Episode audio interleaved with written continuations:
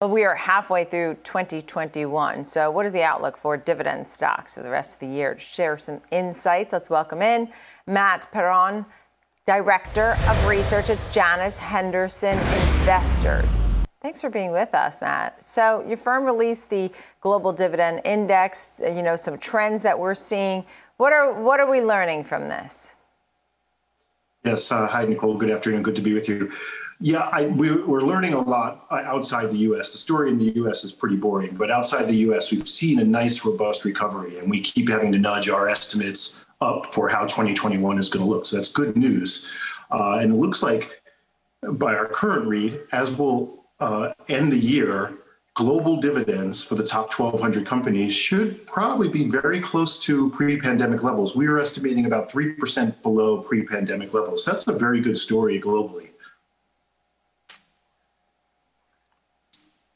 So, that being said, tell me about the industries that stand out in terms of what we look for for dividend growth. Because there's so many people who love to invest in stocks or ways that they can have dividends, they get paid to wait.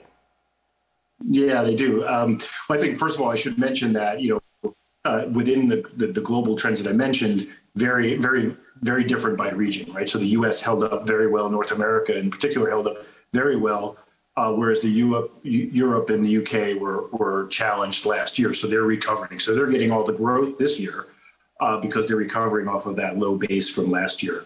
But coming to your question, you know, we still think uh, dividend investors, they want quality. We think you stay generally with quality. Uh, so by that we mean healthcare, uh, tech, those are areas we're really focused on uh, in terms of really stable. They were generally very resilient during the pandemic. But we, you can start adding in. We're still early in this cycle. The cycle has a number of years to go. You can still layer in, and we'd average in here because they're going to be bumps, uh, fits, and starts. We'd average into some of the cyclicals. Banks look very strong. They're in really good shape. Uh, and you know, even energy companies are really on a self-help program. Uh, they're going to be volatile, but they're on a path that seems to be healing, assuming uh, the global economy holds in and energy prices hold in at, at these levels. So you can cautiously average in there, uh, but really stay around your core of, of the quality tech, healthcare, and, and banks. Right, right. So, what's the forecast going forward? You mentioned how North America held up and you were looking at it region by region. Um, the study notes there was strong dividend recovery underway in the quarter. Um, whatever drove that, and you can explain this to us, does that continue going forward? What is your forecast? Yeah, so a little bit of history for 2020. In the US, dividends held up, as I mentioned earlier, because companies by and large uh, who were affected by the pandemic cut their buyback programs. Um, and so they didn't have to pull the lever for dividends. And that was not true outside the US, where dividends had to be cut. So going forward, as I mentioned, those uh, non-US companies are going to catch back up and get back up to pre-pandemic levels. So looking forward, we think dividends grow with earnings.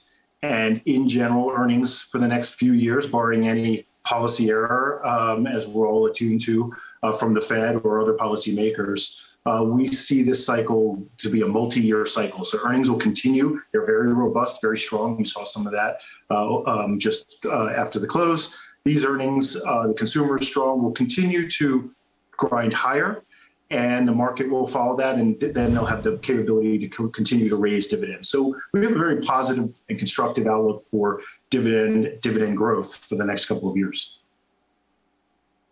Is there anything that we could hear out of Jackson Hole that would make you feel differently? Or it's, it's pretty much status quo? Right, right. I think it's likely, Nicole, that there'll be a, a big surprise. Yeah, I, I, would agree. There's some could be some noise and some temporary dislocation, but I don't think it's going to materially change the uh, outlook. If there's a policy error, it's going to be down the road. I don't think it'll be tomorrow. Yeah, I understand what you're saying, Matt. Thank you very much. We see the 10-year Treasury Index there too.